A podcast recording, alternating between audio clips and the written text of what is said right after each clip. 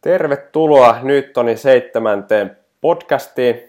Newton on valmennuskeskus, jonka valmennuksen ytimessä on liikuntatieteelliseen tutkimukseen perustuvat ja huippu-urheilussa käytettävät menetelmät. Mun nimi on Petri Jalanko ja koulutukseltani mä oon liikuntatieteiden maisteri ja toimin liikuntafysiologina ja Newtonin päävalmentajana. Tänään meillä on vieraana tuttu kasvo aikaisemmista podcasteista, eli Iida Heikura. Iida on liikuntafysiologi, opiskelukavereita tuolta Jyväskylän yliopistosta, liikuntatieteiden maisteri ja tällä hetkellä väitöskirjatutkija Australian Melbourne yliopistossa. Iida on kirjoittanut myös viimeisimpään tutkimusnäyttöön perustuvia tekstejä, juoksia ja hiihtolehtiin sekä Kestävyysurheilu.fi-sivuille. Iida, kertoisitko vielä vähän lisää itsestäsi? Osa varmasti muistaa aikaisemmasta podcastista joitakin asioita, mutta jos vielä kertoisit vähän lisää. Joo, kiitos esittelystä. Ei mulla oikeastaan kauheasti ole tuohon lisättävää, että kansainvälisen olympiakomitean urheiluravitsemusdiplomin sain päätöksen tuossa alkuvuodesta, että sen voisi lisätä, mutta siitä tuli oikeastaan kyllä esittely aika kattavasti, että mennään sillä. No niin, loistava homma. Hei, yleisesti niin tänään puhutaan erityisesti liikuntaravitsemuksesta, energiasaannista, energiasaatavuudesta ja niin edespäin. Mikä saa sinut yleisesti kiinnostumaan tästä liikuntaravitsemuksesta? Musta tuntuu, että mä oon ollut siitä kiinnostunut enemmän tai vähemmän aina, mutta ehkä en nyt ihan lapsena vielä. Että ehkä siinä yläasteen lukioaikana kiinnostuin sitten enemmän, kun alkoi ymmärtää tai huomata sen, että miten paljon ravinto tai ravitsemus voi vaikuttaa terveyteen ja suorituskykyyn. Että silloin harrastin taitoluistolla ja myöhemmin siirryin juoksun pariin ja siinä omakohtaisten kokemusten kautta, kun huomasi sen vaikutuksen, niin sitten se alkoi kiinnostaa enemmän. Joo. Viimeksi me puhuttiin tästä liikuntaravitsemuksen jaksotuksesta. Jos se kiinnostaa, niin kannattaa tsekata se aikaisempi podcasti. Mutta jos mennään vähän eteenpäin ja avataan aluksi näitä termejä, joiden ympärillä me tänään pyöritään. Energiasaanti, energiakulutus, energiatasapaino, energiasaatavuus. Ensinnäkin energiasaanti, niin mitä sillä niin kuin käytännössä tarkoitetaan? No periaatteessa viitataan ihan siihen energiamäärään, mikä saadaan ruoasta ja juomasta. Eli kaloreista puhutaan ja yleensä puhutaan päivittäisestä energiansaannista, mutta toki voidaan puhua lyhyemmistä tai pidemmistäkin ajanjaksoista. Ja energiakulutus sitten ilmeisesti niin kuin kokonaispäivän energiakulutus. Joo, no päivän kokonaisenergiankulutus niin koostuu valtaosalla ihmisistä pääasiassa perusaineenvaihdunnan tai lepoaineenvaihdunnan tasosta, eli siitä mitä elimistö kuluttaa, vaikka ei juuri mitään tekisi päivän mittaan. Sitten siihen päälle tulee ruoan aiheuttama lämmöntuotto, eli elimistön pitää prosessoida ne kalorit tai ravintoaineet, että niistä voi sitten saada energiaa, niin siihen kuluu jonkin verran energiaa, yleensä noin 10% siitä päivittäisestä energiansaannista. Toki makroravintoaineiden välillä on eroja. Sitten liikunnan aiheuttama tai liikunnan aikainen energiankulutus, eli jos käydään juoksulenkillä tai kuntosalilla, niin se energia, mitä elimistö kuluttaa sen liikunnan aikana.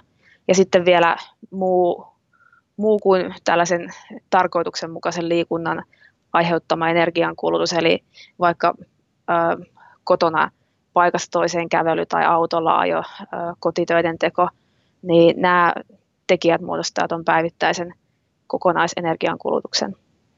Mitä sitten kun puhutaan, että ollaan energiatasapainossa, niin mitä sillä tarkoitetaan? Energiatasapaino on niinkin yksinkertainen, että energiansaanti ja siitä vähennetään energian kulutus. Eli silloin, jos ollaan tasapainossa, niin syödään sen verran energiaa tai kaloreita kuin mitä sitten kuluukin. Eli plus miinus nolla painon ei ainakaan teoriassa pitäisi muuttua juuri mihinkään. Joo. No, nyt ehkä kuitenkin se olennaisin termi, jonka ympärillä tänään pyöritään, kun puhutaan erityisesti kestävyysurheilijoiden urheiluravitsemuksesta, niin on tämmöinen vähemmän tunnettu kuin energiasaatavuus. Mitä sillä käytännössä niin tarkoittaa? No, energian saatavuus ei ole itse asiassa uusi termi, mutta en itsekään siihen törmännyt kuin ehkä 5 vuotta sitten, mutta on ollut kyllä kirjallisuudessa esillä jo 30 vuotta. Eli energian saatavuus viittaa siihen energiamäärään, mikä elimistölle jää liikunnan jälkeen muihin elintoimintoihin käytettäväksi. Eli muut elintoiminnot tarkoittaa ruoansulatusta, hengittämistä, sydämen lyömistä ja hormonitoimintaa ja näin poispäin. Eli se tavallaan suhteutetaan siihen liikunnan ottamaan energiankulutukseen, mikä liikunta kuluttaa, niin sitä energiaa ei ole käytettävissä muihin toimintoihin. Ja sitten se lukema vielä suhteutetaan kehon rasvattomaan painokiloon, mikä ainakin teoriassa ja varmaan tosiasiassa myös on sitä aineenvaihdunnallisesti aktiivista kudosta, eli sitä, mikä sitä energiaa sitten tulee tarvitsemaan.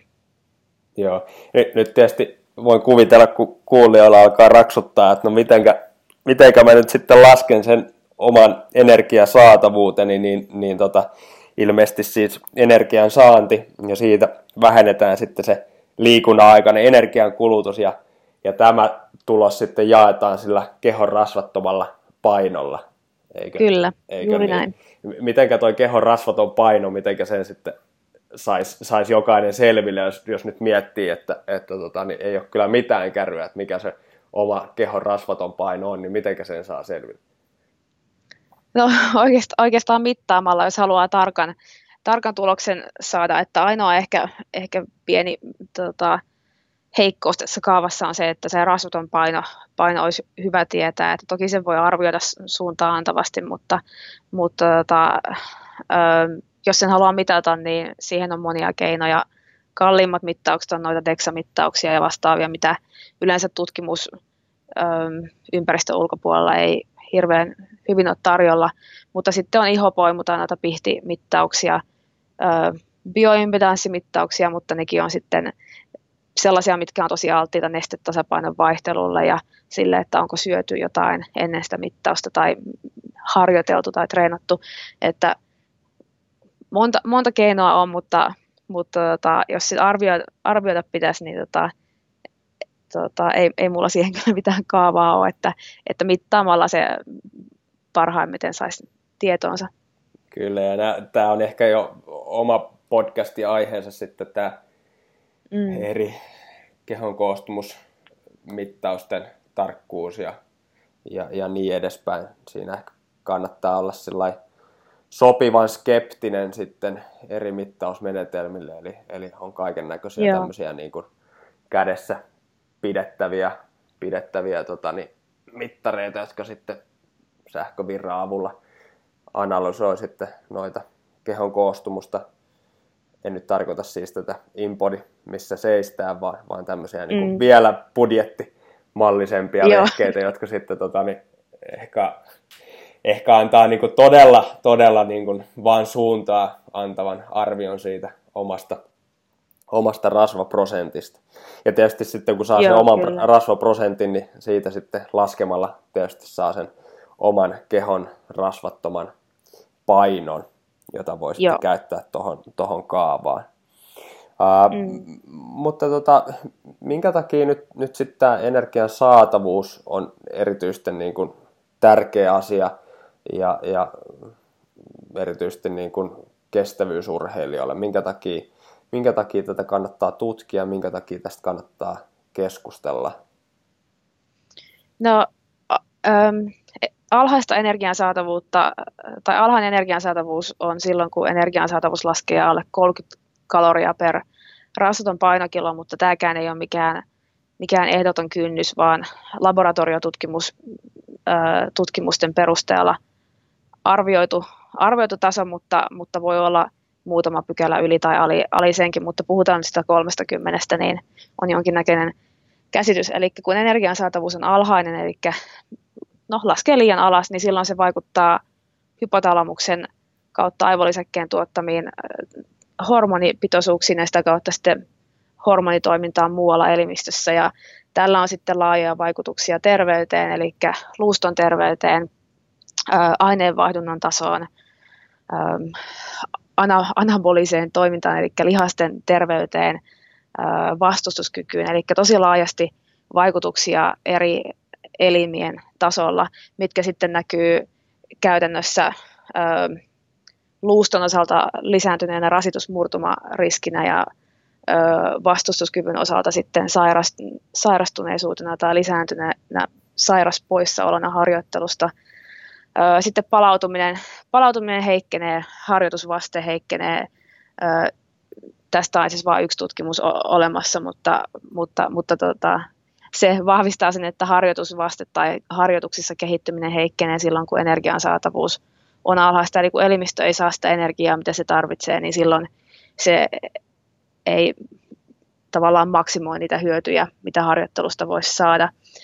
Ja vaikka kestävyysurheilijat on yksi riskiryhmä alhaiselle energian saatavuudelle, niin periaatteessa se ei kata se alhainen energian saatavuus lajia tai sukupuolta. Että sitä tavataan miehillä ja naisilla ja lajiryhmästä riippumatta ihan kenellä tahansa. Että silloin kun ne vaikutukset on samat, että silloin kun energian saatavuus laskee liian alas, niin se vaikuttaa yhtä haitallisesti, oli sitten kyseessä kestävyysjuoksija tai jalkapalloilija. Että se on hyvä pitää mielessä, mutta toki just kestävyyslajit ja taitolajit, painoluokkalajit on ne riskiryhmät, missä lajin vaatimusten takia usein energiansaantia sitten rajoitetaan. Niin, siis kun mä noita tutkimuksia selasin ja sun kirjoituksia luin, niin siellä oli joku tutkimustulos, missä niin kun todettiin, että jopa joka toinen naisurheilija ja joka viides miesurheilija kärsii syömishäiriöistä. Ja oliko vielä niin kuin suurempi osa sitten, jolla on niin kuin jonkinnäköisiä ongelmia sitten syömisen kanssa. Niin se on aika iso osa. On se joo, ja ehkä urheilijoiden tai kuntoilijoidenkin olisi hyvä ymmärtää se, että ei välttämättä ei tarvita sitä syömishäiriötä, että ongelmia on, että kestävyysurheilija saattaa, jos puhutaan vaikka miespuolisesta maastohiihteestä, niin hänellä saattaa vaan olla niin suuri energiankulutus, ettei ymmärrä syötä tarpeeksi. Silloin hänellä voi tulla alhainen energiansaatavuus ja siitä voi aiheuttaa ongelmia. Että se syömishäiriöissä on tosiaan tavallaan se psyykkinen puoli mukana ja siellä on tavallaan erilaiset syyt taustalla kuin sitten tällaisessa harmittomassa painonpudotusyrityksessä tai just kestävyyslajeissa tai muissa lajeissa, joissa urheilijalla on vaan todella suuri energiankulutus, eli se osuus urheilijoista, joilla näitä alhaisen energiansaatavuuden oireita on paljon suurempi kuin se osuus, joilla on varsinaisia syömishäiriöitä. Niin, kyllä.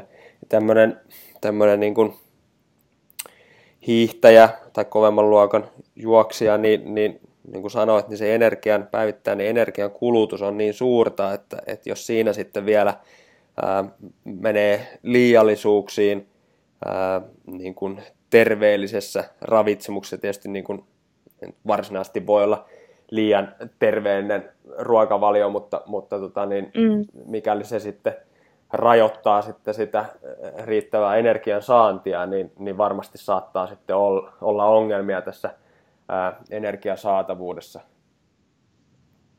Joo. Hei, toi oli mielenkiintoinen toi sun pointti tuosta alhaisen energian saatavuuden vaikutuksista harjoitusadaptaatioihin tai harjoitusvaikutukseen. Siitä oli se oli ilmeisesti tehty uimareilla se yksi tutkimus. Muistatko tarkemmin, mitä siinä oikein havaittiin? No siinä tutkittiin naisuimareita, joilla oli joko normaali kuukautiskierto tai sitten oli kuukautiskierron häiriöitä. Ja nykyään tiedetään, että jos ei rakenteellista vikaa ole, niin naisilla se kuukautiskierron häiriöt on aika helppo ja selkeä merkki siitä, että energian saatavuus on luultavasti ollut liian alhainen.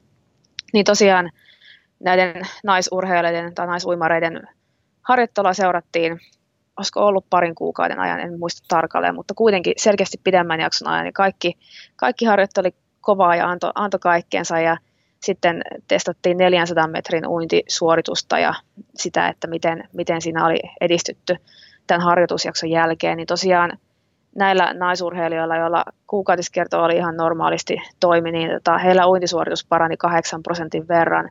Eli tapahtui just se, mitä oletetaan, kun harjoitellaan kovaa ja keskitytään siihen suorituskyvyn kehittämiseen.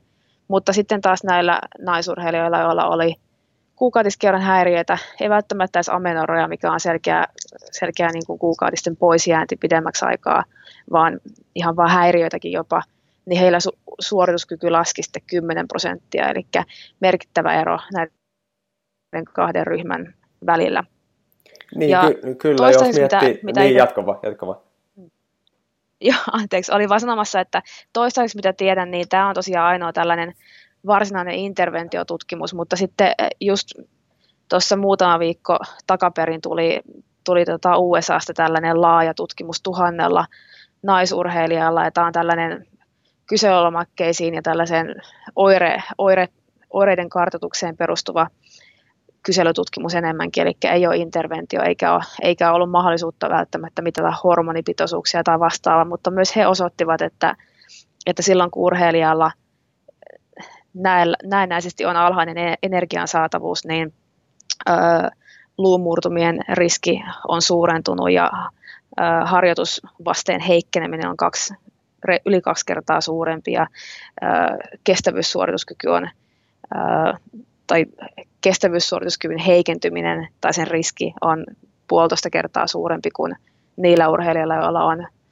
todennäköisesti hyvä energian saatavuus. Että näitä tutkimuksia ei kauheasti vielä ole, mutta niitä on kauheasti tulossa eri tutkimusryhmien osalta, että on mielenkiintoista nähdä nyt tulevaisuudessa, että miten näitä just harjoitusvasteen ja tällaisia oireita, mitä aikaisempina vuosina on tutkittu hormonipitoisuuksia ja ehkä luuntiheyttä, mutta nyt on alettu mennä siihen käytännön oireisiin ja siihen, mikä urheilija itseään kiinnostaa. Et jos urheilija sanoo, että estrogeenitasot on vähän alhaiset, niin ei niitä kiinnosta, mutta jos sanotaan, että et kehity urheilussa tai et jaksa treenata tai et palautu, niin silloin heitä alkaa kiinnostaa huomattavasti enemmän sitten asia. Niin, kyllä. Ja sitten kun tuossakin tuossa uintitutkimuksessa, niin oliko niin justiinsa, että 8% oli parantunut se 400 metrin uintiaika, ja sitten toisilla oli heikentynyt melkein 10% se uintiaika, niin näähän on semmoisia lukemia, että se on niin kuin ensimmäinen ja viimeinen sitten käytännössä siinä erässä sitten kun muutetaan nämä prosentit sekunneiksi, niin sillä on hirveä merkitys kyllä. Ja sitten tuossakin jonkun nappasin jonkun tutkimustuloksen tuosta, missä oli ja sanottu, että niukka energiansaanti niin laskee maksimaalista hapeuttokykyä jopa 28%, mikä on siis aivan niin kuin järkyttävän suuri, että kun tietysti maksimaalinen hapeuttokyky on ehkä tärkein selittävä tekijä yksittäisen kestävyysurheilijan kestävyyssuorituskyvyssä, niin melkein 30% lasku tässä, niin se on taas sitten ensimmäisen ja viimeisen välinen ero käytännössä, kun lähdetään kilpailemaan, niin ne on kyllä huikeita eroja, ja oli tosi hyvä huomio suuta toi, että vaikkakin tietysti kaikki estrogeenin laskut ja ilmeisesti sitten LH ja T3 ja siis tämä kilpirauhashormoni ja mitkä muut hormonitasot sitten heittää häränpyllyä siinä, niin ei se ehkä urheilijoille sitten vaikkakin se on terveydelle haitallista, niin ei se ole ehkä sitten riittävä signaali siitä, että jotain on vialla. Että ehkä tämmöinen just sitten, kun osaa viitata tähän suorituskyvyn laskuun, niin ehkä se on sitten semmoinen viimeinen asia, joka herättää sitten siihen, että se oma energian saanti ja sitä kautta energian saatavuus ei ole riittävää. Joo, Joo, just näin. Todella hyvä huomio. Hei, osaltaan miksi mä halusin sut kanssa tähän podcastiin oli se, että teillä oli tullut 2 tutkimusta, jotka sivusi tätä aihetta. Toisessa niin oli tosissaan tästä niin kuin energian saatavuuden yhteydestä sitten tähän niin kuin luun tiheyteen. Onko mä oikeassa? Joo. Joo, tavallaan just. Joo, mitä siinä havaittiin? Avaatko vähän sitä? Joo, no meillä oli tosiaan tällainen tutkimus, jossa oli itse asiassa kaksi eri ryhmää. Eli tutkittiin Suomessa 3,5 vuotta sitten niin maajoukkuetason kestävyysjuoksijoita ja sitten sekä miehiä että naisia. Ja sitten vuosi myöhemmin Flagstaffissa kansainvälisen joukon kanssa ja sitten yhdistettiin nämä 2 ryhmää, jotta saatiin isompi lukumäärä tähän tutkimusartikkeliin, mutta tosiaan kyseessä oli poikkileikkaustutkimus, eli haluttiin mitata verestä hormonipitoisuuksia ja selvittää, miten naisurheilijoilla kuukautiskierron tila tällä hetkellä on.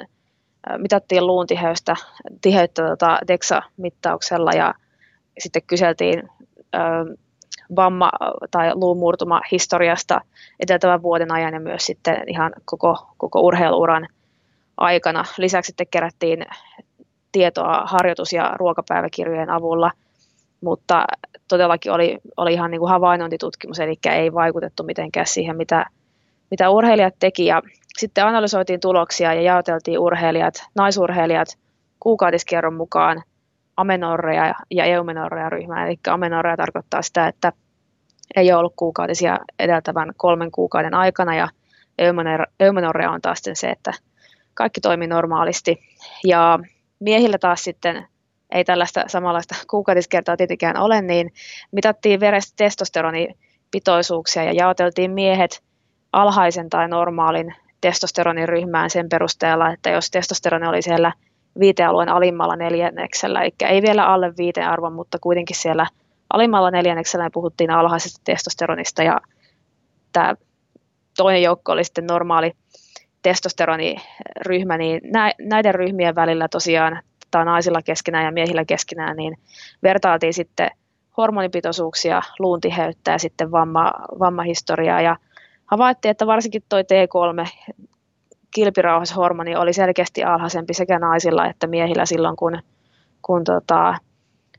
näytti olevan ongelmia tuossa energian saatavuuden suhteen. Naisilla myös luuntiheys oli tilastollisesti merkitsevästi alhaisempi amenorrea urheilijoilla. Ja sitten ehkä tällainen, mikä tosiaan ehkä eniten kiinnostaa urheilijoita itseään, on se, että luun murtumien tai luuperäisten vammojen aiheuttamat harjoituspoissaolot oli 4,5 kertaa yleisempiä näillä nais- ja miesurheilijoilla, joilla selkeästi oli alhaisen energian saatavuuteen viittaavia oireita verrattuna sitten näihin urheilijoihin, joilla kaikki näytti olevan kunnossa. Eli noi oli ehkä ne keskeisimmät tällaiset löydökset tästä äkkiä, kun luettelen. Joo. Toi on aika niinku huolestuttavaa, jos miettii 4,5-kertaisesti poissaoloja, niin käytännössähän se aina tarkoittaa sitä, että kun olet poissa reeneistä, etkä pysty tekemään niitä, niin ei niin kuin myöskään kehitystä tapahdu. Eli kyllähän se urheilijalle ensisijainen asia on se oma terveys ja ylipäänsä se, että pystyy harjoitella. Ja sitten kun pystyy harjoitella, niin sitten voi rupea katsoa vähän tarkemmin, että no mitäs siellä oikein tehdään, mutta niin jos sä oot niin kuin kipeänä tai loukkaantuneena, niin etkä pysty reenaamaan, niin ei sillä millään muulla sitä oikeastaan niin kuin väliä sitten, jos me etään sitä niin kuin urheilijana kehittymistä. Joo. Et niin kuin sillä kyllä niin kuin merkittävän kuuloisia löytöjä. Ja ilmeisesti toi niin kuin se luun tiheyskään, niin jos nyt pari viikkoa oma energian saatavuus on vähän heikompaa alle suositusten, niin se ei vielä näy siellä luutiheydessä. Joo, ei, että periaatteessa hormonitoiminnassa on havaittu muutoksia ihan 4-5 päivän alhaisen energian saatavuuden jälkeen silloin, kun puhutaan noista laboratoriotutkimuksista, mutta sitten kuinka pian tämä vaikka näkyisi kuukautiskierrossa, niin voi olla, että menee kuukausi tai pari kuukautta. Luultavasti suht nopeasti, mutta itse luun tiheydessä siinä menee aikaa kyllä paljon pidempään, minkä takia se on petollista tavallaan, koska silloin kun huomataan, että luun tiheys on heikentynyt, niin luultavasti niitä ongelmia on ollut jo aika pitkään siellä taustalla sitten. Ja sama ehkä toisinpäin, että silloin kun lähdetään korjaamaan alhaista energian saatavuutta niin, ja sen aiheuttamia oireita, niin siihen toisaalta vaikuttaa se, että kuinka kauan se on kestänyt, että jos kuukauden verran, niin kuin sanoit, on vedetty vähän niukemmilla kaloreilla, niin aika nopeasti varmaan elimistö palautuu ennalleen, mutta silloin jos on taustalla vuosi tai vuosia ongelmia hormonitoiminnassa ja sitä kautta on voinut tulla vaikutuksia luun tiheyteen, niin hormonitoiminnan osalta voi mennä kuukausista vuoteen, että ne palautuu normaaliksi ja luuston osalta siinä voi mennä pidempään kuin vuosia. Voi olla, että osalla ei välttämättä luun tiheys palautu sille tasolle, millä se on aikaisemmin ollut, tai sitten jos puhutaan nuorista urheilijoista ja he on tavallaan pudonnut kärryiltä siinä vaiheessa, kun se luusto vahvistuu, niin he ei välttämättä koskaan saavuta sitä huippuvahvuutta sitten, mikä tietenkin on erittäin haitallista ja vakavaa sen hetkistä elämää, mutta myös tulevaisuutta ajatellen sitten, jos luusto jää normaalia heikommaksi.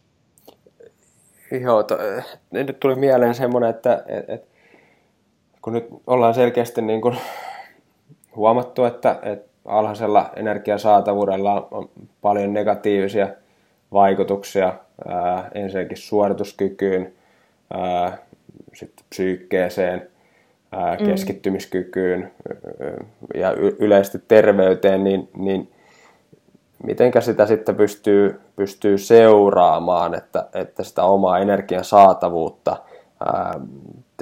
Teillä oli siinä tutkimuksessa myös jonkunnäköisiä tutkimustuloksia siitä, että kannattaako niitä kaloreita laskemaan hirveän tarkkaan vai pystyykö sitä seuraamaan sitten jollain muulla tavalla, että onko se oma energiasaatavuus sitten riittävää? Joo, no jos ensin aloitetaan tuosta kalorian laskemisesta, niin ruokapäiväkirjoissa ja harjoituspäiväkirjojen pitämisessä, niissä on hyviäkin puolia, mutta tai ruokapäiväkirjoista jos puhutaan, ne on usein voi olla aika epätarkkojakin, että urheilija saattaa aliraportoida, eli ei välttämättä sanoa, että tässä oli kourallinen pähkinä, että sanoi, että siinä oli 2 pähkinää, tai vastaavaa saattaa jättää jotain mainitsematta kokonaan, kun ei kehtaa sanoa, että se on jäätelön, tai vastaavaa saattaa myös unohtaa, että jotain on syönyt ja näin poispäin. Ja toisaalta sitten vaikka se ruokapäiväkirja olisi tarkkakin, niin se kuvastaa vaan sitä jaksoa, kun se ruokapäiväkirja on kerätty, eli yleensä 4 päivästä viikkoon, ja se ei välttämättä kerro, että mitä elimistössä on tapahtunut pidemmällä aikavälillä. Ja monet tutkimukset nykyään ei ole onnistunut osoittamaan yhteyttä sen ruokapäiväkirjadatan ja sitten fysiologisten oireiden välillä. Että itse on ainakin, varsinkin tämän tutkimuksen jälkeen, niin vähän meni motivaatio siihen. Se on hirveän työlästä urheilijalle se ruokapäiväkirjan pitäminen ja se on työlästä se analyysikin, kun sen tarkasti tekee ja sitten jos se on kyseenalaista se hyöty, minkä siitä saa, niin energiansaatavuuden määrityksessä en välttämättä pitäisi sitä ainakaan ainoana vaihtoehtona. Se voi olla hyvä sellainen, mistä lähtee liikkeelle ja näkee, miten urheilija ylipäätään syö, mutta pelkästään sen varaan en laskisi sitä tilanteen tulkintaa. Sitten muita sellaisia keinoja, mitä on, niin aamupainon mittaaminen voi kertoa jotain, mutta kaikilla ei välttämättä paino laske silloin, kun energian saatavuus on alhainen. Eli jos paino laskee, niin luultavasti syö liian vähän, mutta jos paino ei laske, niin ei se välttämättä tarkoita sitä, että syö riittävästi. Että se on tosi yksilöllistä. Kuten jo mainitsin, niin naisilla tietenkin tuo hormonitoiminta, eli kuukautiskierron säännöllisyys, niin se nyt on sellainen ehkä helpoin ja selkein merkki, että jos siinä alkaa olla ongelmia, niin se tulisi selvittää sitten asiantuntijan vastaanotolla, että onko syy rakenteellinen tai onko siellä oikeasti energian saatavuuden kanssa ongelmia. Mutta sitten ihan ehkä tuollaiset päivittäiset ja viikoittaiset, mitkä on hyvin subjektiivisia markkereita, mutta ihan se oma jaksaminen ja palautuminen ja miten kokee, että edistyykö siinä omassa lajissa tai kehittyykö, miten pysyy terveenä, että jos tulee jatkuvasti sairastumisia tai flunssia, niin se voi kieliä sitä, että ei välttämättä syö riittävästi ja toisaalta myös mieliala, jos ärsyttää ja, tai ei jaksa keskittyä tai näin poispäin, niin se voi myös viitata alhaiseen energian saatavuuteen. On toisaalta tärkeää muistaa, että nämä oireet, mitä tässä mainitsin, ne voi liittyä myös ihan ylikuormitukseen tai vaan niin kovaan harjoitteluun tai vaikka stressiin työpaikalla tai koulussa tai jopa sairauksiin, että ei ole tavallaan mitään yhtä mittaria, mikä kertoisi, että kyse on juuri alhaisesta energian saatavuudesta, että se pitää vähän samalla tavalla kuin ylikuormitustilaa ei voi diagnosoida yhden mittauksen perusteella, niin se vähän pois sulkemalla pitää mennä sitten sen suhteen, mutta ehkä noin, että jos poikkeavia tuntemuksia tulee, niin sitten joku on vielä, olisi sitten harjoittelussa tai ravinnossa. Kyllä, ja ehkä niin kuin tärkein viesti just siinä, että vaikka kaloreiden laskeminen jossakin määrin on ihan järkevää, mutta sitten siitä semmoinen liika stressaaminen, että olenko minä nyt saanut 200 kilokaloria liian vähän vai liian paljon, niin on aivan turhaa, koska se on ihan mahdoton ensinnäkin määrittää se, että mikä se on se kokonaisenergian kulutus loppujen lopuksi. Ja sitten toisaalta, että pitääkö se paikkansa sitten se energian saanti, niin sitä omaa energiasaatavuuttaan voi sitten arvioida myös muillakin tavoilla kuin pelkästään niitä kaloreita kyttäämällä, koska siinä menee sitten niin kuin pidemmän päälle kyllä järki siinä hommassa. Joo, se on ihan totta. Kun niitä rupeaa sitten laskemaan. Se on sen verran epätarkkaa hommaa sitten kuitenkin, jopa niin kuin laboratorio-olosuhteessa, niin melko on se, epätarkkaa puuhaa. Kyllä. No, siirrytään vähän käytäntöä, mietitään nyt sitten niin kuin urheilijoita tai niin kuin erityisesti nuoria urheilijoita, niin mitkä olisi semmoisia käytännön keinoja monipuolisen ja riittävän energiasaatavuuden varmistamiseen urheilijoilla, mitkä voisi toimia? Toi on hyvä kysymys ja mä mietin, että mitä tuohon vastaisi. Musta tuntuu, että se on aika yksilöllistä, että jos sitä havainnollistaa 2 esimerkin kautta, niin jos tosiaan puhutaan siitä mieshiihtäjästä, mistä aiemmin jo mainitsin, niin hänellä, kun luultavasti on suuri energiankulutus ja lihasmassaa paljon, niin pitää tosiaan syödä riittävästi, niin ei kannata vaan odottaa sitä nälkää ennen kuin syö, että enemmänkin ohjelmoida ne ateriat sinne jo ennalta ja syödä vähän vaikka ei nälkä olisikaan, koska se nälkä tutkimusten mukaan huonosti kulkee tai ei kulje käsikädessä sen energian kulutuksen kanssa silloin, kun energiaa kuluu runsaasti. Toisaalta sitten, no vähän tähän liittyen, niin ateriarytmi on hyvä pitää mielessä, että ei ateria venyisi kauhean pitkäksi, niin ei tarvitse sitten tunkea kerralla itteensä kauheata määrää ruokaa. Ja ehkä just syödä perusterveellisesti, mutta monipuolisesti, eikä myöskään pelätä niitä energiatiheimpiä ruokia, eli niitä, missä kaloreita on sitten enemmän. Että niitäkin tarvitsee varsinkin silloin, kun jos tietää, että energiaa kuluu harjoittelussa selkeästi enemmän. Toisaalta sitten, jos mietitään vaikka pienikokoista naistelinevoimistelijaa, joka ei välttämättä harjoittelussa kuluta niinkään paljon energiaa, niin sitten hänelläkin voi silti olla alhainen energiansaatavuus, jos on turhan tarkka siitä, mitä syö, ja hänellä ehkä sitten ne ruokavalinnat, eli jos on kauheasti vaikka kuitua aterialla, niin se täyttää vatsan ja sitten ei välttämättä jaksa syödä niin paljon kuin pitäisi. Myös se volyymi, eli jos syö kauheasti tällaista, mikä se on energiatiheän vastakohta, tällaista niin kuin kasviksi salaattia ja tällaista näin niin kuin ilmaa melkein, niin sitten tavallaan maha täyttyy kyllä siitä, mutta sitten siitä ei silti saa tarpeeksi energiaa, että hänen kohdallaan olisi sitten ehkä tärkeämpää kiinnittää huomiota just siihen ruoka-ainevalintoihin, että toki edelleen terveellisesti, mutta jos pitää ihan överiksi, niin sitten se on aika helppo syödä liian vähän sitten kun kun mahan saa täyteen aika monella keinolla. Ja sitten ehkä molempien tai ehkä just niin kuin kaikkien urheilijoiden osalta niin on tärkeää muistaa se, että harjoitusten ympärillä on tärkeää syödä. Uusimmat tutkimukset osoittaa, että vaikka päivän aikana söisi riittävästi energiaa, niin jos siellä on hirveä energiavaje harjoitusta ennen tai vaikka harjoitusten jälkeen, eli jos vaikka on pitkä lenkki ja sitten siinä menee pari tuntia ennen kuin ehtii syödä mitään sen jälkeen, niin sekin voi vaikuttaa hormonitoimintaa ja aineenvaihdunnan tasoa heikentävästi. Ja sitten ehkä kaikista tärkeä urheilijoilla ja kenellä tahansa niin on koulutus ja tietoisuuden lisääminen. Eli se, että silloin kun urheilija tiedostaa sen, että energian saatavuus tai riittävä energian saatavuus on tärkeää ja minkä takia se on tärkeää, niin silloin heillä ehkä on motivaatiota ja työkaluja myös sitten panostaa siihen ja ylläpitää sitä hyvää energian saatavuutta. Joo, tuossa tuli mieleen, kun onkohan se siis on energiatiheys ja sitten on ravintoainetiheys, eli varmaan sitä tarkoittaa, että ravintoainetiheen ruoka on niinku tämmöistä parsakaalityyppistä, eli ei paina juuri mitään, mutta niinku sisältää paljon ravintoaineita. Mutta, joo, mutta ei just, niinkään kaloreita. Niin, just niin.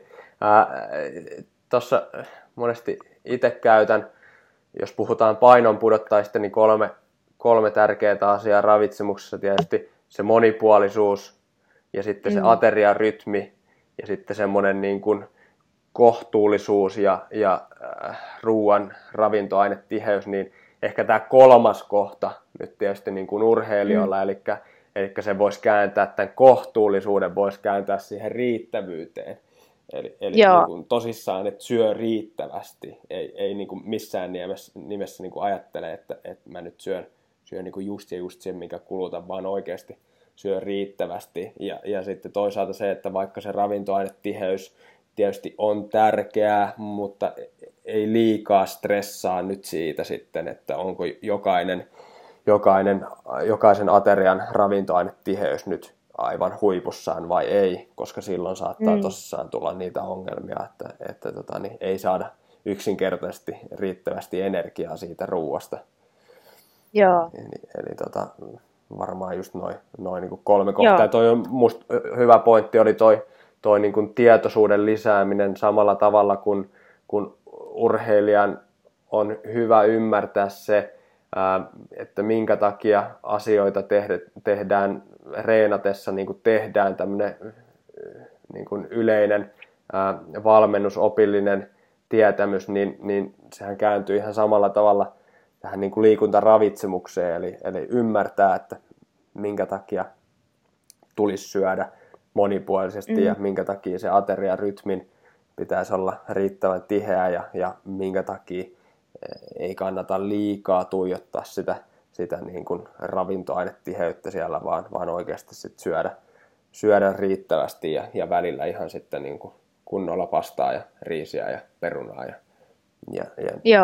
niin edespäin, niin varmasti sitten niin kuin lisää sitä tietoisuutta ja sitten myös niin kuin motivaatiota toteuttaa sitä omaa terveellistä ravitsemustaan. Joo, just näin. Hei, jos vähän tästä niin kuin aasinsillan kautta mennään siihen toiseen tutkimukseen, mikä teet oli tullut, missä sä olit ykköskirjoittajana. Siinä oli ollut korkean paikan harjoittelusta, eli siinä oli urheilijat ollut ilmeisesti leirillä jossain korkealla, ja sitten oli samalla sitten vähän tätä niin kuin energiasaatavuutta mitattu ja analysoitu, niin jos alkuun vaikka kävisit vähän, että no mitä tuloksia siitä saadaan, sitten vähän käydään yleisesti siitä korkean paikan harjoittelusta ja muista niistä periaatteista. Joo, no meillä oli tosiaan, tämä on siis samaa tutkimusta kuin tuo äskeinenkin tutkimus, eli laaja tutkimus siellä Flagstaffissa, ja kerättiin kaiken näköistä dataa, mitä nyt oli mahdollista kerätä. Tosiaan tässä oli sitten vaan nuo kansainväliset urheilijat, eli 50 alkujaan, 27% oli olympiaurheilijoita, eli hyvä laadukas joukko saatiin tätä tutkimusta varten, ja No samat verikokeet tosiaan oli siellä leirin alussa ja leirin lopussa, mitä aikaisemmassakin tutkimuksessa, ja mitattiin hemoglobiinimassaa tuollaisella hiilimonoksidin takaisin hengitysmenetelmällä, ja sitä kautta sitten seurattiin sitä vastetta siihen korkealla olemiseen ja korkealla harjoitteluun. Ja mitäs jos päätuloksia tässä kertoisin? Yleisestihän kirjallisuus on joiltain osin on aika yhdenmukaista sen suhteen, että mitä korkealla harjoitellessa tapahtuu, ja joiltain osin on sitten vähän enemmän ristiriitoja. Meidän löydökset oli siinä mielessä linjassa aiemman tutkimuksen kanssa, että mitä pidempään urheilijat oli siellä leirillä siellä korkealla, niin sitä enemmän heidän hemoglobiinimassa nousi. Ja, en tiedä, pitäisikö mennä nyt takaisinpäin fysiologiaan. Jos vähän avaat sitä, mitä tekemistä niin hemoglobiinimassalla on ylipäänsä niin suorituskyvyn kanssa. No niin, lähdetään vähän alusta. Eli silloin kun mennään vuoristoon harjoittelemaan tai vaikka alppimajaan, missä sitä happea on vähemmän saatavissa kuin merenpinnan tasolla on, niin munuaisista erittyy enemmän erytropoietin, eli epohormonia, ja tämä taas sitten lisää luuytimessä punasolujen tuotantoa, mikä sitten nostaa sitä hemoglobiinimassaa, joka on tietenkin hapen kuljetukselle, eli varsinkin kestävyysurheilussa tärkeä tekijä. Ja tosiaan hemoglobiinimassan nousu sitten nostaa maksimaalista hapenottokykyä ja kenties parantaa suorituskykyä, kestävyyssuorituskykyä. Tämä suorituskykyosuus on sellainen, mistä on tuloksia suuntaan ja toiseen, mutta se olisi varmaan kanssa yhden podcastin aihe melkein, mutta siinä on monia muuttuja riippuen siitä, että kuinka pian sen korkean paikan harjoittelun jälkeen kilpaillaan, että onko se ensimmäisten päivien aikana, kun palataan merenpinnan tasolle vai sitten vasta kuukauden kuluttua. Mutta tosiaan hemoglobiinimassasta puhutaan, eli se on tavallaan sellainen fysiologinen mittari, mitä on helppo seurata ja sen avulla tavallaan saada selville, että kuinka hyvin se korkean paikan harjoittelu on purru kuhunkin urheilijaan. Ja usein nähdään tällaista 5% nousua hemoglobiinimassa määrissä 3-4 viikon korkean paikan harjoittelun jälkeen. Ja keskimäärin me nähtiin samanlaisia nousuja meidän tutkimuksessa. Naisilla selkeästi suurempia parannuksia kuin miehillä. Osittain saattaa johtua siitä, että naisilla se lähtötaso on alhaisempi, koska meidän tutkimuksessa myös huomattiin, että mitä alhaisempi se lähtötaso hemoglobiinimassassa on, niin sitä enemmän se myös nousee siellä korkealla harjoittelun aikana. Ja tähän on muutama aiempi tutkimuskin viitannut, että jos on jo korkea lähtötaso, niin hyötyykö sitten sitä korkealla olemisesta lainkaan hemoglobiinimassan osalta. Sitten ehkä keskeisin, kun tosiaan vertailtiin energiansaatavuustasoja ja energiansaatavuuteen liittyviä asioita ja sitten tätä hemoglobiinimassa muutosta korkean harjoittelun aikana, niin silloin kun urheilija sairastui siellä korkealla, niin hemoglobiinimassa ei juurikaan muuttunut, hieman jopa laski, mikä tietenkin on täysin päinvastainen kuin mitä sieltä leiriltä lähdetään hakemaan. Eli korostaa jos sitä terveenä pysymisen tärkeyttä myös tässä mielessä.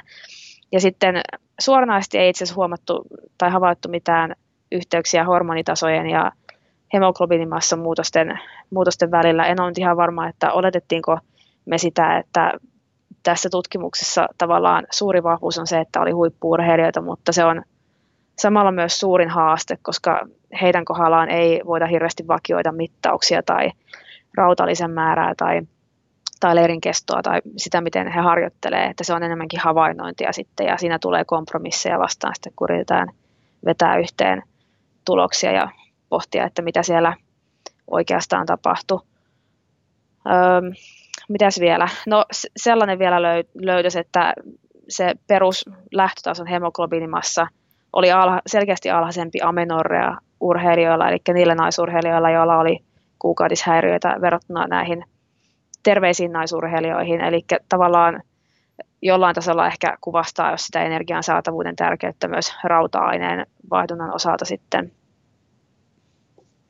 Eli niin kuin, ei nyt ehkä voi suoraan vetää johtopäätöksiä, että mikäli se energian saatavuus oli riittävää, niin myös sitten niin kuin harjoitusvaikutukset oli siellä sitten suotuisia siellä korkean paikan harjoittelussa, mutta jotain vähän niin kuin sinne päin. Joo. Että joo. Niin, mikäli kuukautiset oli niin kuin ihan normaalit, niin siellä sitten se, sano vai oliko näin, että oliko se niin, että hemoglobiinimassa sitten lisääntyi? No ei itse asiassa se lähtötaso oli korkeampi näillä terveillä urheilijoilla, mutta sitten periaatteessa se muutos siinä leirin aikana oli samanlainen molemmilla, eli siinä ei ollut eroa, että se lähtötaso ja tietenkin se, mihin päädyttiin, niin ne oli tavallaan molemmat korkeampia näillä urheilijoilla, joilla kuukautiset toimi normaalisti, mutta muutos oli samanlainen kaikilla. Joo, mutta siinä just, että ne urheilijat, jotka pysy terveenä, niin tietysti on aika luonnollista, että siellä myös sitten ne harjoitusvaikutukset oli sitten niin kuin paremmat kuin niillä urheilijoilla, jotka oli sitten kipeänä siellä korkean paikan harjoitteluaikana. Jos palataan vähän takaisin, niin ilmeisesti siis osasyy näihin erilaisiin tutkimustuloksiin liittyen korkean paikan harjoitteluun on se, että sitä voidaan toteuttaa eri tavalla. On tämä niin kuin live high, train low ja sitten live high ja train high tyyppinen menetelmä. Avaatko vähän niitä? Joo, niitä on itse asiassa muutama muukin vielä, mutta jos lähdetään tästä live high, train high, eli sananmukaisesti asutaan siellä vuoristossa korkealla ja myös harjoitellaan siellä, eli ollaan koko ajan siinä vähän happisessa ilmassa. Sillä on etunsa, että tämä on ollut tällainen klassinen versio korkean paikan harjoittelusta, mutta haittapuoli siinä ehkä on se, että harjoitusten teho laskee silloin, kun ollaan siellä korkealla, ja se ei sitten välttämättä edesauta sitä kehittymistä tai suorituskykyä. Ja tämä kun on havaittu aikoinaan, niin on sitten kehitelty live high, train low, eli asutaan siellä korkealla, mutta mennään merenpinnan tasolle tai ainakin selkeästi alemmas tekemään niitä kovatehoisia harjoituksia tai jopa kaikki harjoitukset vähän menetelmästä riippuen, jolloin siellä harjoituksissa pystytään ylläpitämään teho halutulla tasolla, koska happea on käytettävissä siellä matalammalla. Ja sitten palataan taas korkealle nukkumaan. Sitten puhutaan myös normobaarisesta ja hypobaarisesta hypoksiasta, eli hypobaarinen tarkoittaa sitä, kun ollaan oikeasti siellä korkealla vuoristossa, ja normobaarinen viittaa siihen, kun ollaan merenpinnan tasolla, mutta esimerkiksi alppimaajan tai teltan tai täällä Australiassa on Altitude House, eli vuoristotalo, niin siellä suljetun tilan sisällä sitä ilman kaasujen koostumusta muunnellaan siten, että se hapen määrä siellä vähenee ja vastaa suunnilleen samaa tasoa kuin 2500 tai 3000 metriä merenpinnan yläpuolella. Eli näitä on eri menetelmiä, miten voidaan toteuttaa korkeapaikan harjoittelua ihan tuolla luonnossa tai sitten keinotekoisesti toteutettuna, mutta sen lisäksi on sitten eroja siinä, että jos vuoristoon mennään, niin mille korkeudelle. Useimmiten se on 2000-2500 metriä, mutta osa menee hieman vähän matalammalle ja osa korkeammalle. Sitten se, että kuinka pitkään siellä ollaan. 3-4 viikkoa on se perinteinen suositus, mutta pari viikkoakin saattaa jo riittää siihen harjoitusvaikutuksen saamiseen. Että, ehkä just näiden monien muuttujien takia sitä on hirveän hankala sitten ruveta vertaamaan yhden tutkimuksen tulosta toiseen tutkimukseen.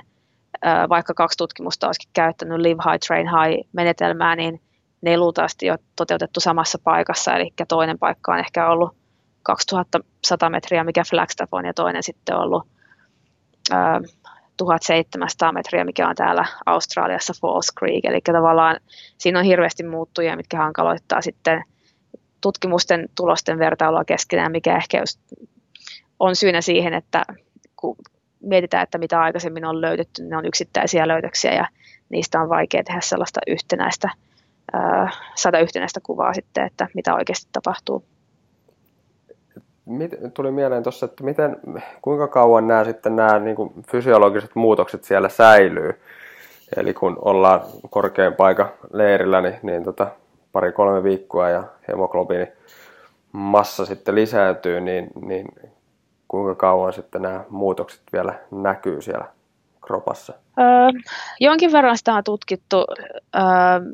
Yhden tutkimuksen mukaan hemoglobiinimassa alkaa laskea 2 viikon jälkeen siitä, kun on palattu merenpinnan tasolle, ja sitten kuukauden kohdalla ollaan siinä tasolla, missä oltiin ennen kuin lähdettiin sinne korkealle. Mutta toki tämä oli vain yksi tutkimus. Muistaakseni oli kenialaisilla urheilijoilla tehty tutkimus, että näissä on just hankaluutena se, että hirveästi ei tutkimusta löydy, ja sitten varsinkaan urheilijoilla, että usein se on sitten tavallaan harjoitelleilla henkilöillä, mutta ei ne vaikutukset ikuisuuteen kestä, että sen takia se leiri tulee yleensä ajoittaa silleen, että sitten se tärkeä kilpailu on siinä muutaman viikon sisällä sen leirin päättymisestä. Teilläkin niin kun tutkimuksessa tietysti se vahvuus oli se, että oli huippuluokan olympiatason urheilijoita, joita on tietysti tosi vaikea saada tutkimuksiin, mutta sitten osaltaan se on myös se heikkous, että heitä ei pysty sitten ehkä samalla tavalla ohjailemaan kuin tavallisia kuntoilijoita, koska heillä on ne pääkisat tulossa ja omat testit ja omat reeniohjelmat ja muut. Niin muistaakseni tästä puhuttiin viime kerrallakin, että heitä on sitten vaikeampi kontrolloida. Joo, just näin, että musta tuntuu, että tämä on mun väikkärin teema muutenkin.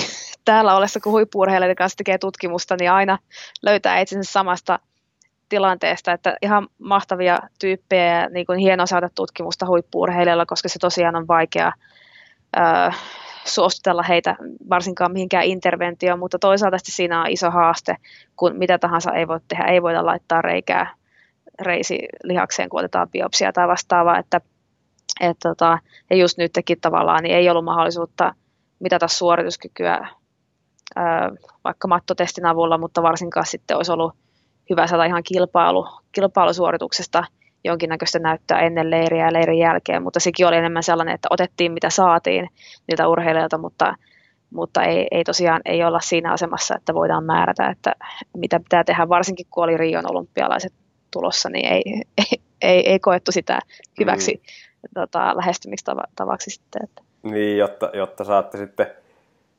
seuraavaankin tutkimukseen huippu-urheilijoita, niin on ehkä hyvä sitten suostua näihin kompromisseihin niin, että hekin kyllä, pääsee jo sitten urheilemaan ja toteuttaa sitä omaa harjoitusohjelmaa. Hei, vedetään lyhyt yhteenveto. Me ollaan taas melkein tunti tässä juteltu, niin jotta ei karkaa podcasti liian pitkäksi, niin lyhyt yhteenveto tuosta niin kuin, liian vähästä energiasaatavuudesta ja mitä haittoja se saattaa aiheuttaa, eli minkä takia tulisi syödä riittävästi?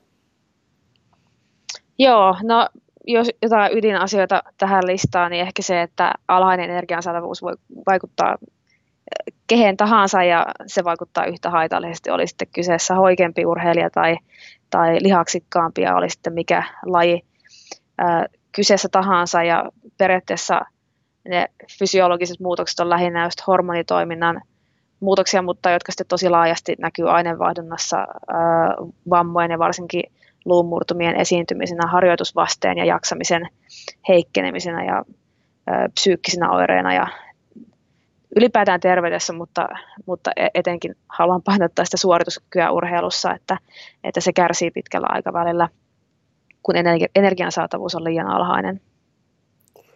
Sitten tuosta korkean paikan harjoittelusta, niin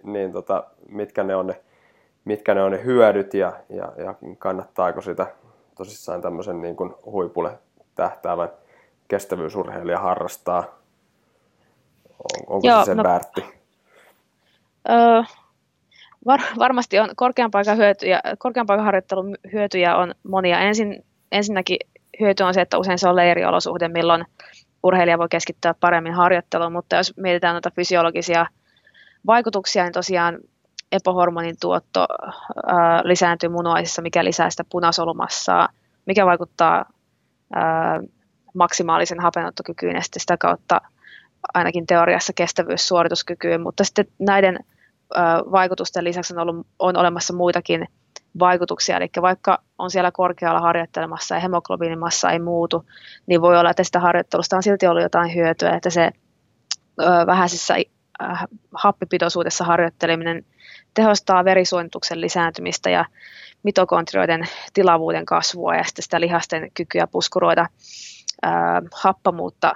Eli tavallaan niitä vaikutuksia, mitä normaalistikin kestävyysharjoittelu saa aikaan, mutta korkean paikan harjoittelu tai se hapen puute ympäristönä tehostaa näitä muutoksia entisestään. Ja ehdottomasti suosittelisin, en ole sitä mieltä, että korkean paikan harjoittelu olisi huonoa missään nimessä. Ne, joilla se ei välttämättä ole hyvä ajatus, on varsinkin nuoret urheilijat, eli silloin kun on potentiaalia vielä muulta osin kehittyä, niin ei kannata vielä siinä vaiheessa mennä korkealle.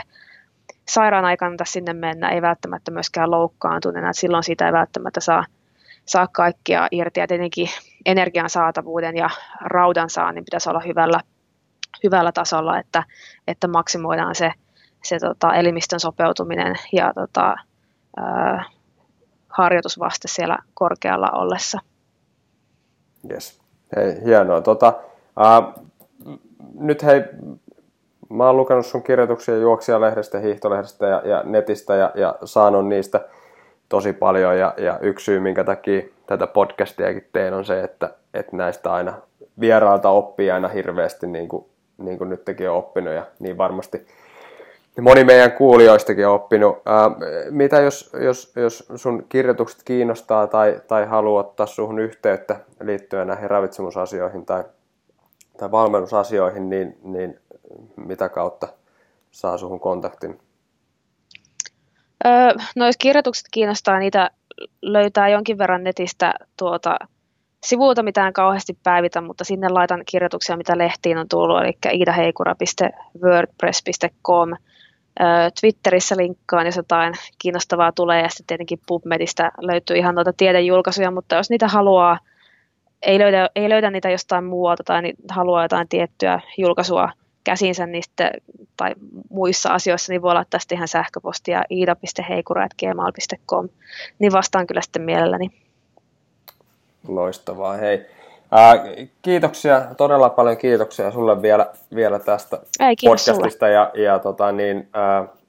Erittäin hyvää jatkoa sinne. Sulla on ilmeisesti niin kuin väikkäri loppusuoralla ja toivotaan, joo, että saat sen pakettiin tässä seuraavan vuoden aikana.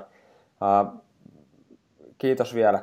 Hei, nyt voitte tutustua Facebookissa ja Twitterissä ja Instagramissa ja tosissaan meidän nettisivuilta nytonfinland.fi löytyy paljon lisätietoa ja sitten sieltä blogista linkit myös aikaisempiin podcasteihin, jotka kannattaa myös käydä kuuntelemassa. Kiitos vielä ja hyvää päivänjatkoa kaikille. Kiitos. Moi moi. Moi.